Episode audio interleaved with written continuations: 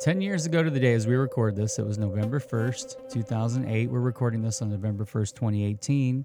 I was with a few friends. I'm going to name them Michael, Ian, and Matthew. We were at the Youth Specialties Conference in Pittsburgh, Pennsylvania, and my life totally changed. I felt called to leave my then position as youth pastor, high school pastor at church, and to start what is now known as Never the Same. Then a year to the day later, on November 1st, 2009, Never the Same was birthed as a youth ministry organization. Here we are, nine years later, on our anniversary. And in that time, stepping out of local church youth ministry after around 20 years or so, about a year ago in the fall of 2017, I jumped back into, in a limited role, a local church youth pastor role once again at the church that I left 10 years ago.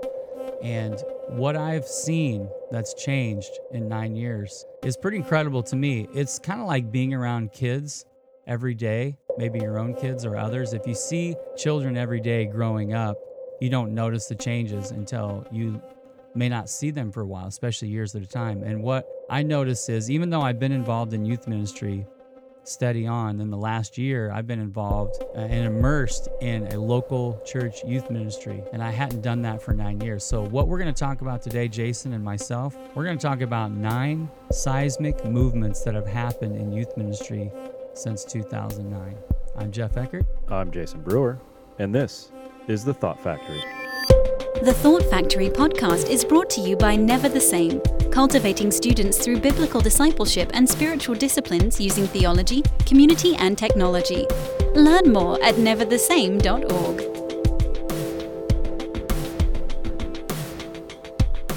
Here we are on the anniversary of our organization that we work at, Jason. Happy anniversary. Thank you. Um, it's not my anniversary because my hire date was not November 1st. Oh, it wasn't? Okay, that was mine. November 1st, 2009 is when we started. Here we are. So we're celebrating a little bit today. It's our nine year anniversary. We're talking about nine seismic movements in youth ministry in the last nine years. Nine years. That's a lot of nines. It is. And we're going to go through them all today in this episode.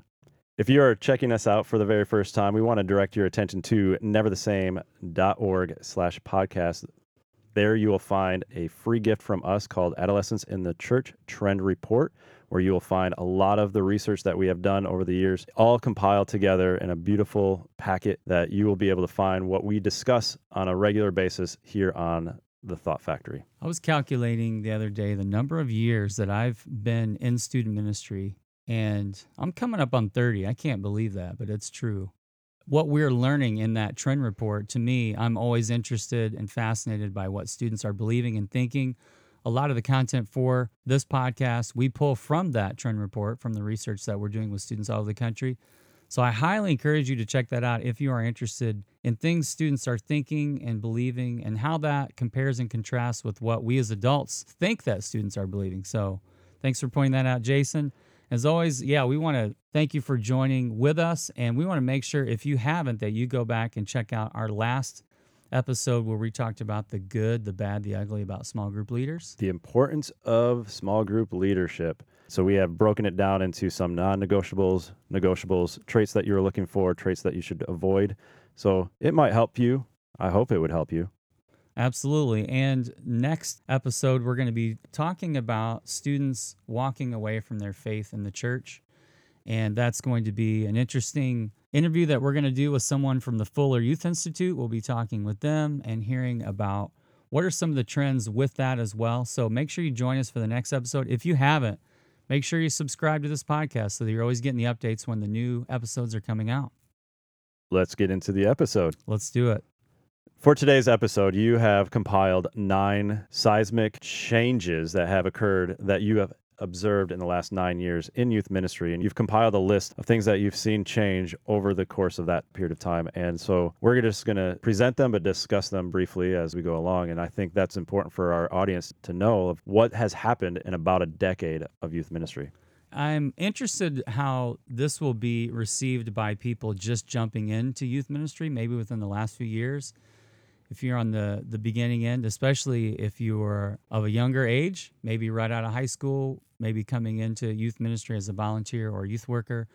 I'll be curious what you think of these because you may not know any different than what currently we are right now, but I I compiled this list. This isn't scientific, this isn't research. This is just purely my observation, Jason and I are going to be talking about. I do think that as we think about these particular issues, it was good for me to sit back and kind of force myself to go, okay, I've been involved in youth ministry on a continual basis, but this last year specifically, to go from like a youth ministry organizational perspective and to go back into a local church youth ministry and lead it, but also be a small group leader and also do something I've never done, and that's be a small group leader for junior high guys that was a new adventure for me that I'm still in the middle of. But I think that those things that I've seen, it's just, again, like growing up with a child when you see them every day. You know they're changing, but you don't see it maybe till you look at a picture. And if you think about the difference between a child that's like four years old and 13 years old, you know, what happens in those nine years? So things have really changed in nine years. And I'm excited to get into this list. So we'll start with number one and number one is connection has created isolation. So all of us remember in 2007 when the iPhone came out. And to me, that was like going from horse and buggy to air travel. It was a game changer when you got a smartphone with all the abilities that you had access to, all the technology, the information right in your pocket at all times. That changed the game. Now, for me, I left local church youth ministry in 2009. And Jason, I don't know uh, what you remember about those days, but in 2009, a lot of students didn't have smartphones. In fact, in 2009, if you were a student and you had a smartphone, you're probably a pretty rich kid because hardly anyone had those. They still had the flip phones. Right. I do remember right around that time that we would even debate like how much do you leverage social media or using the phones in programmatic stuff and you're like no one's really got phones. It was very small percentage that did. And speaking of social media, those were the birthing years in that era of Twitter, of Facebook, Instagram was still a long ways away. Right. And it's funny to think, I mean, nine years ago, none of those things really were prevalent in youth ministry. And now it's obviously very common. It's a It's fabric. Exactly. The fabric of youth ministry. You integrate it so much the social media, the promotion, how you promote your events and gatherings, it's all through social media. So, in this era of connection, what I've seen as a result is isolation. I think that technology has isolated us more. So, for example, Jason, you're talking about promotion in youth ministry, and we wouldn't even dare dream of promoting in youth ministry today without using social media in some form. However, what I found is a lot of younger leaders, especially, I'm going to pick on them for a minute, but a lot of younger leaders that have grown up in that era, they rely on that almost solely, a lot of them that I know, and saying, well, I promoted it to my students. I put it out on Instagram. I put it out on Twitter. I put it out on whatever feeds that students are using. They're still not hearing about. They're still not coming or it's not connecting. And I go back and say, it doesn't matter to me what era we're in. Nothing will ever will ever beat face to face, one on one, personal interaction and invitation. I think that is absolutely still important. And there's this almost sense of they're baffled that the social media promotion is not really connecting or working as much as they thought. But then they go, well, how else am I going to promote? And ignore the fact that there's still the need for face-to-face interaction still a need to meet them where they're at and not necessarily just for the purpose of promotion but to build that relationship so that when you ask them to join you at the youth meeting or whatever, it makes more sense because you've built that relationship. But when it's solely through social media, there is not that connection. There is not that personal relationship. So I can flip through so many promotions and have absolutely no guilt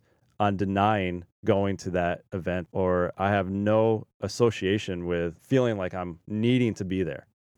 And, and, I think that's just our natural tendency these days is to sit behind our phones and laptops and we use that as our conduit to get out the information, but it's not the relationship. And I tell my kids, if you've listened to this podcast before, you know that one of my requirements for my kids to get a smartphone is you need to be able to carry a conversation with an adult, not just have one, but carry one. And what I've tried to help my own daughters understand and realize is that in our in the 21st century, strong social skills lead to strong social currency. And if you have really good social skills, you're going to be probably head and shoulders above most people your age because they typically don't.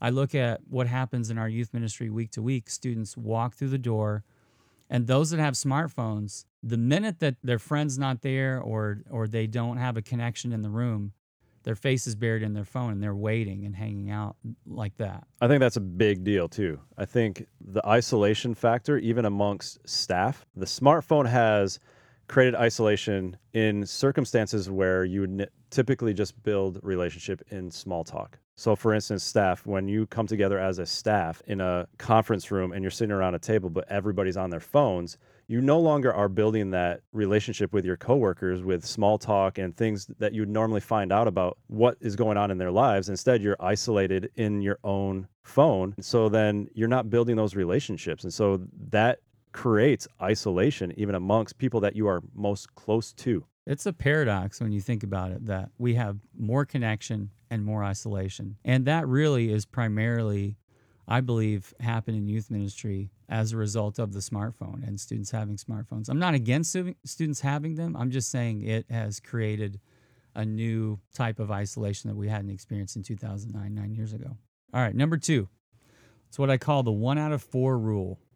Uh, someone told me recently that Barna and other researchers have shifted their measurements of what's known as quote unquote regular church attendance from considering in the past regular church attendance was measured by being there two out of four Sundays or weekends or services a month. Now they've backed that off to regular attendance is measured by one Sunday a month. And I was talking with a pastor friend of mine who was saying that he knows a colleague as a senior pastor that they basically create one template program for their weekend services a month and they use that four weeks in a row because most of their church attenders are only there once a month so they don't have to recreate it every week and what i've noticed is that the student attendance and consistency of like regular weekly programming including church services and, and youth ministry programming has drastically altered in nine years. It's much, much less than it used to be. And it's interesting to me that Barna would still use the same term as consistency, regularity of church attendance, but the numbers have changed. You can no longer use that consistency, even though they have. One and two out of one and four are two different numbers. And yet, when you say X percentage of people are a regular church attender, well, when you break that down, it, I wouldn't say that's a regular number my eyes really opened this year because in this last year being in youth ministry because and, and i want to say this if you're a youth director a youth pastor and you're listening to this i want you to think about this for a minute. It's something i didn't i wouldn't have seen in those shoes and i didn't until i was a small group leader because here's what's happened. Almost every youth director youth pastor i know i've had this conversation and they would say yeah our core kids like our attendance is much much less consistent even in the last two or three years than it was like two three four years ago. But here's here's an observation that I wouldn't have caught unless I was a small group leader. Let's say you've got 50 students that are coming to your youth ministry uh, for your weekly program. And you look at the numbers, and one week you might have 50, and one week you might have 45, and one week you might have 55. You know, they all kind of average around that 50 number. And you may go, well, you know, our attendance is pretty consistent. However, as a small group leader, here's what I can tell you. Looking at the numbers in our youth ministry at our church, I noticed that as a small group leader, none of my guys are very consistent. Very few of them are. So you could look at an overall number of a big group and get a completely different understanding if you're a small group leader and saying, you know what, we may have generally the same number in our entire big group, but in my small group, you know, my guys are coming maybe maybe twice a month. And that's a completely different perspective that I wonder if a lot of youth pastors are catching because they're what I did when I was a youth pastor, I just paid attention to the bottom line big number. What's mm-hmm. the big number? How many are coming and being able to track it that way. But as a small group leader, I notice from a completely different perspective. Well, I would even argue that based on the number that you're looking at, say for instance, your supervisor is looking at the numbers and you're hoping to see growth, but you're going, well, some students only come every other week because they're sometimes at mom's house, sometimes at dad's house. And so you try to use that as an argument of like, we have more students involved in the ministry than what this bottom line number indicates. They're just not coming every week to show the larger number. But then now it's like one in four, and it, and one in four, it's like can't even get momentum from that number because they're not coming regularly enough to follow along what you're teaching, how you're pouring into them. It's like you're having to start a new conversation every single time as like a brand new student to the ministry. Now, youth ministry in many cases are symptoms. We they, we see symptoms of something deeper uh, outside of it, and I think this is the case where it's definitely true that people are less committed to going to church every week. That's just the way it is. I think we all feel that in society. There's a lot of factors that play in that. You mentioned one, Jason, the breakdown of marriages and families where students are, you know, kind of bounced around on weekends. I think also sports, the prevalence of leagues and travel leagues and teams has really impacted things as well. But I think all of it's really combined where where church in general has just become less and less of a priority and importance to typical families. But when Barna changes the number from one and two to one and four, it still makes the church leaders feel good. Does Yeah, that makes sense? right. It's right. it's like well, seventy five percent are still attending church regularly, but it's less in my mind. Right. So that's definitely something that's happened. All right, number three, the Bible has drifted. And what I mean by that is the Bible has really gone from more of being a centerpiece to what I've seen the last nine years is it's less and less prevalent in week in, week out youth ministry practices and programming. And so when I think about that, I think, okay, how much and and a friend of mine, Derek Idle, He's the director of youth ministry at Liberty University and incredible, one of the best youth pastors I've ever known. And I've heard him talk about this where he says, if you were to measure time wise how much Bible is involved in a weekly program in your youth ministry, how much would it be? And what I would say is, again, it's a generalization, it's not an observation on my end, but I would say not just talking about the Bible, but, but specifically even reading it. I would say it's probably a minute or less. Uh, we have some friends that lead something called the Institute for Bible Reading. And I heard them say this. They said, We have a very low trust in the Bible. And I said, What do you mean by that? And they said, Well, like for example, and man, I've been guilty of this. To stand up and read longer sections of the Bible in public, we go, We're going to lose people. We're, you know, we can't just sit up there and read that for what it is and let it speak more for itself. We have to just give it to them in short little bites and then we have to add our own little commentary to it. And I get it. You can't get up and you can't read through, you know, a genealogy in First Chronicles or something like that. Well, but if you choose that passage, then yeah, come I- I guess you could. but like, what's our level of trust in the Bible itself when it comes to our programming? And I think overall, I don't think we would say this out loud, but I think in youth ministry, I definitely think it's a little bit of indictment against us to say we have probably have a lower trust of the Bible than we did nine years ago. in my mind, uh, 30 seconds came to mind where it's long enough to read the passage. But like you said, you mentioned we'd read it and then add our own commentary. And that's what it is. It's like we read it long enough to just present it to them, but not even discuss what those words really are. It, this is just kind of adding on to all my own thoughts. Uh, it was interesting this summer. I interviewed a lot of students and I asked them, How do you prefer to read the Bible? About 90% of them said, I prefer the print version. One of the reasons was they said it's less distracting. I can focus more if I'm on my phone, I'm getting constant notifications. When I think of practical outlets and outputs to this observation, I want to encourage you that are listening that maybe have decision making uh, over things like this is to think about having paper Bibles available when you guys get together and not putting the Bible on the screen. I remember years ago as a teaching pastor, when I was high school and teaching pastor at the church where I'm still involved in, we had that debate as teaching pastors do we put the text on the screen? And back then we said no. The reason why is we want people looking it up for themselves. I think there's something about that. Now, there's pros and cons to everything. I get it. But we made that youth ministry decision a year ago when I jumped back into our church and I said, we're not going to put it on the screen ever. We're going to have Bibles available for everyone. We're going to give them time to look it up and to read it for themselves. I went to a church once as a, just a visitor, and I remember distinctly when the pastor said, Turn to this passage. It was an audible paper turning sound. It was amazing. I've never heard it before or after in a church, but that church particular, it was a culture of Bibles in people's possessions. And the pastor was like, We're going to turn and look at this passage. When you open up the Bible and, you know, there's hundreds of people doing the same thing, it creates a sound. And it, it was memorable for me. The Great Recession Effect.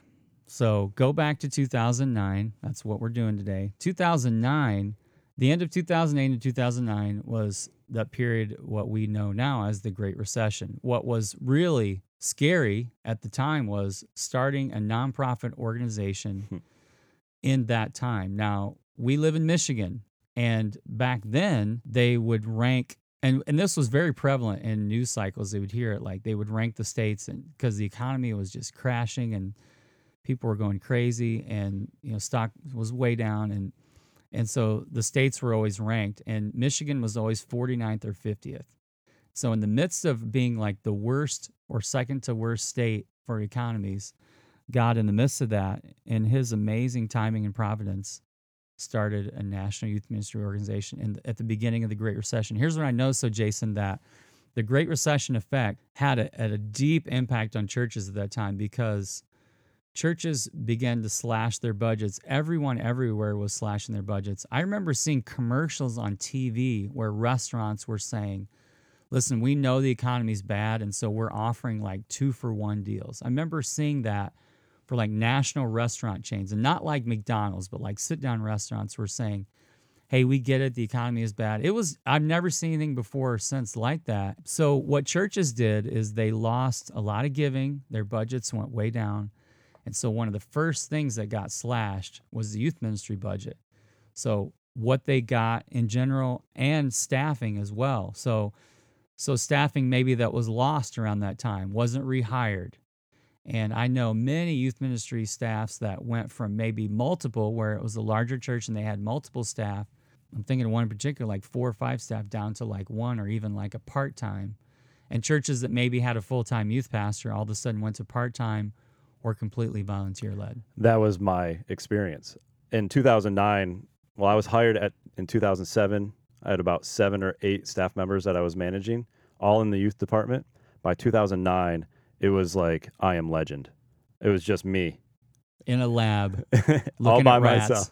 I uh, I remember just the conversations of going, are we rehiring? Are we gonna hire for this position? And there was no no plan to, and so it shifted how I operated because I had to rely on volunteers so much more. But I remember distinctly, like it wasn't because the staff members were getting fired because of budget cuts. It was just they were they were moving on to different roles full time at other places but they just weren't getting rehired. And so by 2009, 2010, it was it was just me basically. I, I think that I've thought about this. I think when I project to the next nine or ten years, so what are we what are we going to be talking about in 2028, in 2029, uh, 2030? Like, I think these financial decisions in local churches are going to have a dramatic effect on local churches 10 years from now. And I'll tell you why I think that is because in a time now where more students are maybe what we might say disillusioned or not interested in, in faith and attending what might be called, you know, traditional religious practices and going to things like weekly youth group or church. If we're not pouring resources into that now, what's that going to do when that generation that's now 15, 16, when they're 25, 26, and 30, and they have really no experience? What I've seen with a lot of adults is traditionally, this goes back decades in our culture, is majority of people raised going or connected to some kind of church and they may drift in their 20s but when they start getting married and having kids they generally come to drift back because they're familiar with it my question is going to be 10 15 20 years from now if they're not familiar with it now are they going to even connect to a church because it's not something they were familiar with in the first place so i think that that's definitely still having a big effect and if you're listening to this and you're in your local church leadership, think about that. What priority financially are you putting on next generation ministries in your church, children? And we're talking specifically about students. Let me just add one more thing. I'm just thinking of why I tell people this a lot. I think that the most pivotal next generation ministry and age group in every local church is middle school. And that's because that's the pivot point. Children's ministry, you're kind of locked in, like you're forced to really go. Um, middle school is when that starts to change. And I think if you don't capture middle school students in your local church, I think you're going to be really hard pressed to capture them in high school and then into adulthood. So I'll just add that as a little bonus there. Number five, brain drain. what I've noticed in the last nine years, and this was happening before, but it's it's been more specific now, is a lot of great leaders are being pulled out of youth ministry leadership. And I'm talking about particularly about vocational ministry people here. But I'll I'll tell you that when I started in youth ministry full time, that a lot of my colleagues and people my age when we started, a lot of people had a good 10 year run, I would say. That's an average, but they would be in and they would be leading and engaged and involved in their youth ministry at their church for about 10 years. And then and then a lot of people that seemed to be like a cutoff point where they jump into if they stayed in vocational ministry, they jump into maybe an assistant, associate, or a lead role in a church somewhere. And what I've noticed now is um, even from the beginning, that young leaders either aren't going into it or they're getting kind of picked off, so to speak, right away from youth ministry where they're not getting into it. Well, when a church sees potential, it's it it thinks of its its kind overall, and sometimes that's the to the detriment of the youth ministry. And as a church leader, uh, to think how the youth ministry is so important, I would almost say I'd want to put more resources in and keep those strong leaders into the youth ministry because of how vital it is even to the the church and we've talked about this in other episodes of of how important youth ministry is in growing the church, not just the the children's ministry, but the youth ministry. But the overall church tends to say, here is a up and coming leader. We're going to use him as a, a church plant, or we're going to use her as uh, some level of of leadership in the overall experience of the church, not just in youth ministry.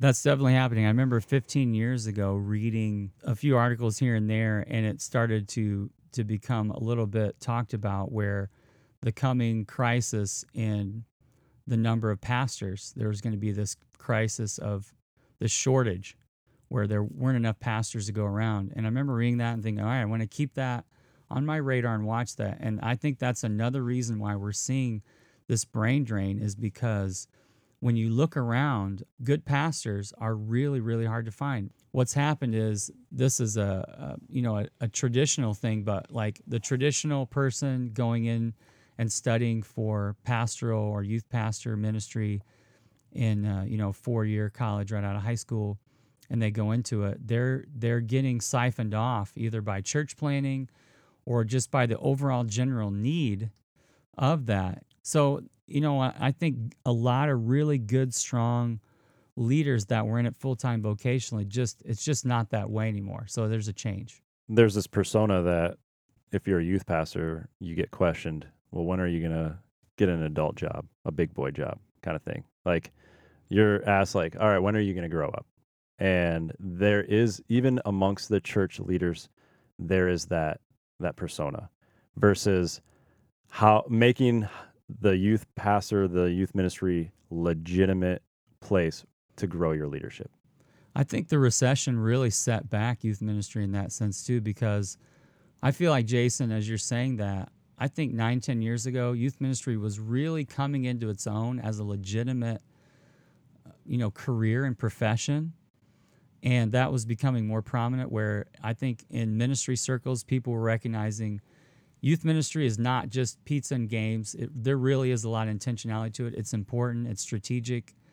But yet, when the recession happened, it feels like we went backwards because we were just getting to that point, and then all of a sudden, it's like the rug was pulled out from under us. So I think that's a great observation. When we come back, we're going to jump into the last four of the nine. I love being a part of the teaching team of NTS uh, because it's, it's one of the highlights of my year is you gather with five, 600 students and, um, you know, it's so much fun, the activities and different things like that. You know, the speaking part is cool, but um, it's awesome to watch these students come together and students that are far from God, students that are close to God, uh, but just coming together in one place and watching them really start to, to navigate through their faith and navigate through the journey that God has them on. We really value biblical truths, uh, bringing, bringing the word to life and really making it connect and be relevant to the student that's sitting in the audience, to make them understand that the Bible is relevant today as it was 2,000 years ago. And it's really the only thing that um, I believe, you know, when it comes to sharing the word, that is going to only be the only thing that's really consistent, you know, yesterday, today, and tomorrow. And that is a huge, huge value to NTS. All right, we're going to jump back into the list. We've got four more to go. This one is about prayer. Prayer is exciting. You have a question mark after that word. Like, it's like you have to inflect it like a question. Prayer is exciting. Exciting? I remember in 2009 when I felt called to to do all this and pursue this national youth ministry thing and claim your campus. I was very insecure about starting a student prayer ministry because everyone that I knew in prayer circles had a couple of commonalities in my perspective back then. Uh, they were either really old or really weird, and many times they were both. So in my local churches, the prayer people were always the old, weird, odd people. And as I looked across the landscape, now the International House of Prayer in Kansas City was was taking off and and that's still, you know, a phenomenal, amazing thing that's happening. And that's really attracted a whole generation of of younger people and young adults, but especially in student ministry. I remember it was a real hurdle for me when I was considering doing this and really felt called by God to pursue Claim Your Campus. It was a hurdle for me between me and the Lord because I thought, God, I this is going to be hard enough as it is, but I don't want to be the weird, odd prayer guy, you know, out there. But what I've seen, and I had a sense of it, and we were just talking off air about some of my predictions. I always, I feel like I have a insight into where things go in culture sometimes, but um, I had a sense within me that prayer was going to become more mainstream, so to speak, in in churches, in ministries, and particularly in student ministries. And I would say that's definitely the case, and we've got some data to even back that up. We do. We did some research in the past year, and this is also involved in the trend report. So go to neverthesame.org slash podcast to get your free copy of the trend report. 87% of students that we surveyed say prayer is interesting and engaging versus 13% saying prayer is confusing and boring. So the trend that you're talking about of prayer becoming more exciting, uh, it seems like students are the majority, 87% are saying yes, prayer to me is more interesting and engaging. I there is that excitement towards prayer versus ah, it's boring. I don't care. I don't get it. And I, I, as an adult, I still marvel at those numbers. It's it's hard for me to believe, even working with students, that 87% are saying prayer is is engaging and interesting to them. I, I think that's phenomenal. It's amazing to me. I, I it's inspiring to think about what their thoughts are approaching prayer. And I think as adults, we need to really consider that. But nine years ago, we don't have the numbers. I'd love to be able to see what that would have been nine years ago. But my guess is, and my my gut tells me that it would have been much much different if we would have asked that same question. So I think prayer has really moved and shifted towards um, becoming a lot more interesting, engaging, and uh, and and connected to youth ministry. All right, number seven, theology moved in the last nine years, and it's moved in a lot of different ways.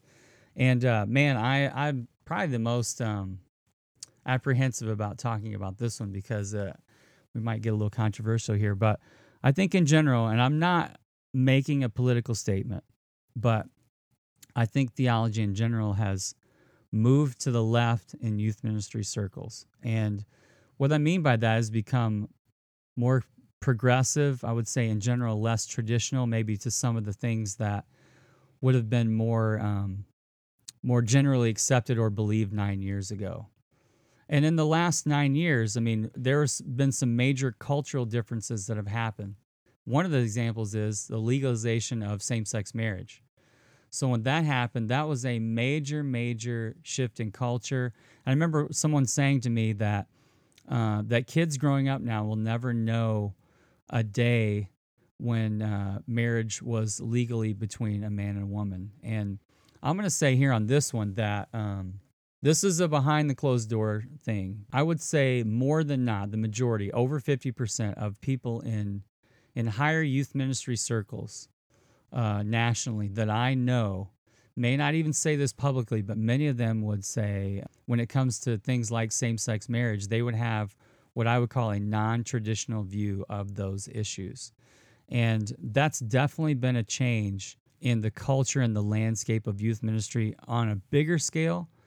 But I think that's having an impact. There's many, many leaders I talk to and know that on issues like that and others that those views are changing and a lot of leaders aren't talking about them necessarily openly with their students but that's definitely impacting the ministry that they're having with them in a lot of leaders minds the life and love of jesus has uh, convinced them that it is more progressive in their minds so some of the things that you're talking about but also things of more progressive left leaning versus conservative they see the life of Jesus's example and love for people is to accept behaviors and lifestyles and ways of of approaching other people as more progressive instead of this traditional conservative. And so they they see the persona of Jesus as as progressive as well. That's definitely the case in many, many leaders that I know. And, you know, I, I always like to just put it out there for us and for me as an organization. We have a, on this particular issue, now we're talking about many other issues when I say theology has moved, but, but on this particular issue, we have a very traditional, what I would say, traditional biblical view of, of sexuality itself and of marriage. And uh, I definitely think that this shift in theology will be having um, a lot of ripple effect going into the future.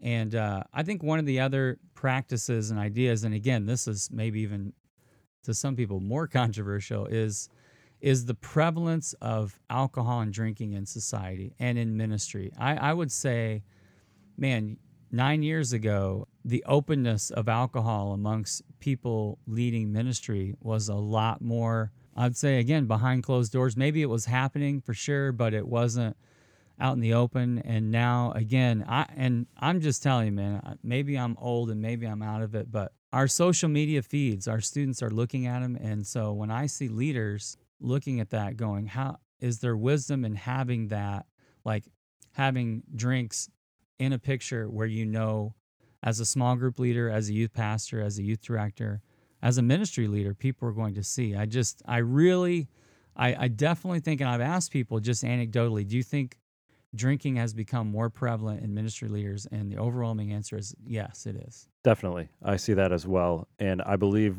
we will have an episode just to discuss this topic alone um, because of how prevalent we see it and just the thoughts that we've had off off the record and just discussing the impact that it has on students, the effectiveness of the leader when you are engaged in that activity. And it's one of those like, we're not trying to condemn or condone. It's just we want to talk about it because we observe it. The last thing I would say on this idea of theology moving is that uh, it's also it's become the the distinction between theology and politics has shrunk a lot. I've always been one to really just steer clear of anything political. I know we're using terms like progressive or conservative, and I and just for lack of um, other words and, and for the purpose of clarity, we're using those words here. But I, I really try to stay away from that because, um, you know, that's just so divisive these days. And, and I get it. Like politics is affecting students more than it ever has, I believe. And part of that is because of uh, leadership, we are opening that door. And so I think that's another way where theology has moved in terms of not maybe necessarily its beliefs, but I think people have moved their their theological underpinnings. They've picked them up and, and brought them closer to their political um, views and expressions. And so those are blending more and more. So I definitely think that's a move there. Number eight, thinking took over. Number eight uh, is about students and intellectualism. And uh, we're really excited. We're going to be having an interview with with J. Warner Wallace coming up here, and uh, he is uh, just a, a, person that we have such great respect and admiration for, in terms of the whole um, area of apologetics and thinking. And he talks a lot about why students are leaving the church, and one of the reasons they're leaving is they're leaving because they're seeing intellectual discrepancies that they can't reconcile in their minds. And so they're walking away from the church. And I think the shift I've seen in the last nine years is that students and their cerebral approach to faith is drastically different than it was nine years ago. There's a lot more things to even gain knowledge about. You have access to so many more things because of YouTube and social media and uh, just Google itself to be able to search anything and be able to have to have access to somebody's opinion and not just opinion for you know lack of truth but there's opinions and then there's truth and then there's perspectives and there is being able to be exposed to things that you don't normally see on a day-to-day basis in other parts of the world and so when you talk about the skepticism religion and god and the bible all start to fall into that funnel because they look at the world with a skeptical eye there's going to be, and there already has been, but I think there'll be continually be uh, a trickle down effect from this term fake news. I think that trickle down effect is and will be affecting students because students are skeptical. You know, when they hear something, they wonder if it's true, they're questioning it. In my work with students and having my own kids and knowing the conversations they're having with their classmates at school in different areas, they're thinking about alternative ways of looking at things. And I think that's going to be a real trend. And I think we as leaders, that's why, and let me just put in a plug for you to, to jump into that interview with, with J. Warner Wallace that's coming up in a couple episodes, because I think we need to be on the forefront of this trend as youth ministry leaders to understand that we need to prepare and answer questions either as they're happening or before they happen when, not if when students are asking these questions that are skeptical about faith and Christianity. The biggest reason why we are even having a number of episodes in regards to students walking away from their faith and about atheism and about being uh, able to defend your faith and apologetics and all this because the, the number is growing. For all the work that we're putting into as youth ministers in middle school and high school students when they graduate and walk away from your youth ministry they're walking away from their faith as well. And are we as youth ministers preparing them so that when they step into a place of opposition that they are able to defend their faith with confidence and with facts and with reason and so we want to prepare you guys, our audience, with these aspects of apologetics. That's why we set up a, an interview with J. Warner Wallace because he, I think, is a, a huge expert in this field. Nine years ago, youth ministry in general was much more what I would say emotionally driven. What I mean by that is is meetings, gatherings, even decision making moments in youth ministry were driven by emotion right, wrong, or indifferent, I think that was the case, and in many cases still is. Now, listen, I've talked with ministry leaders, and I've come around so many times on this particular issue. We were, I was talking with a national youth ministry leader um, that I deeply respect a, a few days ago, and, and we're talking about the pendulum of emotion and how it's been manipulated many times, and then it's also been in the other extreme where it's been ignored. And I think that uh, emotion is a part of who we are. It's it's it's wrapped into the DNA of our souls and and how we you know think and live and so I think we can't ignore emotion but here's the thing I think here's where the shift has happened is students went from maybe where emotion more prevalently worked on its own 9 years ago I think now it's not like it was where emotion still needs to be there. I don't think we need to ignore it. I definitely don't think we need to manipulate it but I also think our approach to students, and especially when we're talking about engaging them in their faith and even asking them to, to make decisions for Christ, I think an intellectual, more cerebral approach has to become more central to what we do and how we do that. We've even altered a lot of our programming for NTS Camp with that and understanding that that in a skeptical mind, we've got to present them with good information and facts. And facts. Number nine, health and wellness. Loneliness and anxiety today are the norm. Students are much more anxious. They're much more lonely. They're much more isolated. We talked about that in the very first one with technology. But health and wellness nine years ago wasn't nearly as prevalent in thought and conversation and even teaching in youth ministry as it is now. And a lot of it is is really the prominence of technology and the smartphone is that students are going home and they're sitting in their room and they have no reason to come out because they're connected to the world and a lot of their friends on their phones. So even not only they're being isolated in society, but even within our own homes, students are becoming more and more isolated. And what's happening as a result of that is you've got students that are much more inactive. They're just more inactive, physically inactive. And so because of that, that has an effect on everything for their for their physiological perspective. And as they're growing, as their bodies are changing, particularly in middle school, I think the combination of inactivity and the types of foods that are available and, and that we're consuming, I think that's all combined in this health and wellness area where I would consider us really at what I would say is probably is a crisis mode when it comes to the health and wellness of students, physically and, and emotionally. And I don't think we fully understand the impact that the smartphone has just on our ability to use our hands, besides just interacting with a, a touch screen. Even with sports, the hand eye coordination or being able to use your hands or feet with precision for a sport. I read an article in, in regards to a surgeon, a professor who was teaching surgeon students and realizing that they don't have the ability to make good cuts the dexterity that you need with your hands to make good cuts and stitches and all that stuff that ability is being lost because of our focus is solely on swiping and scrolling and using our thumbs primarily and that's it versus actively just using our hands to build things to create things to interact with things and and to enjoy things that we can interact with in this world. I was recently talking to a pastor who's talking to me, you know, off the record about people in their congregation, and and one of the families they live in a very small community, so their kids attend a small private Christian school, and um, their middle schooler is on anxiety meds.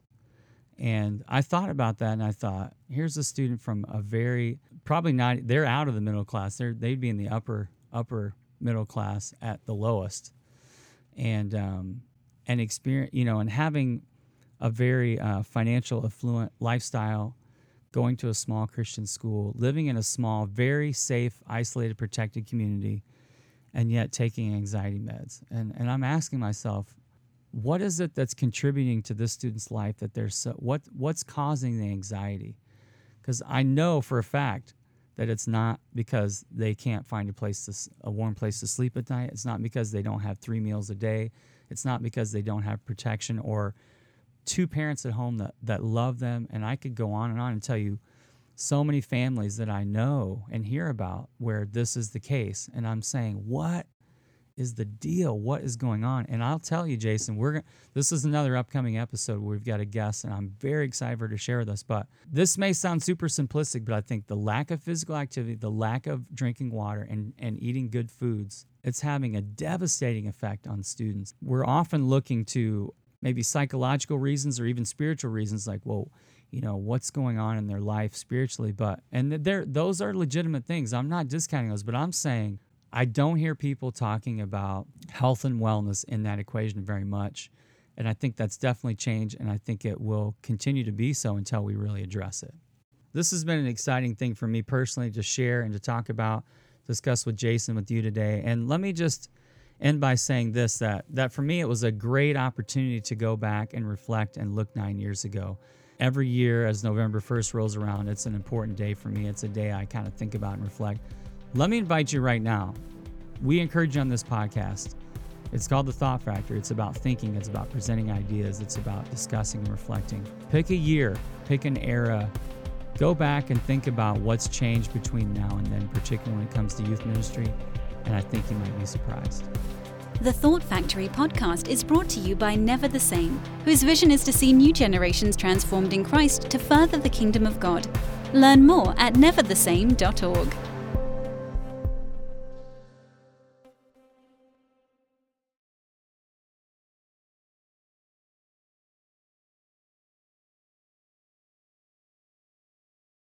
So we've added these bonus segments to this season of Thought Factory.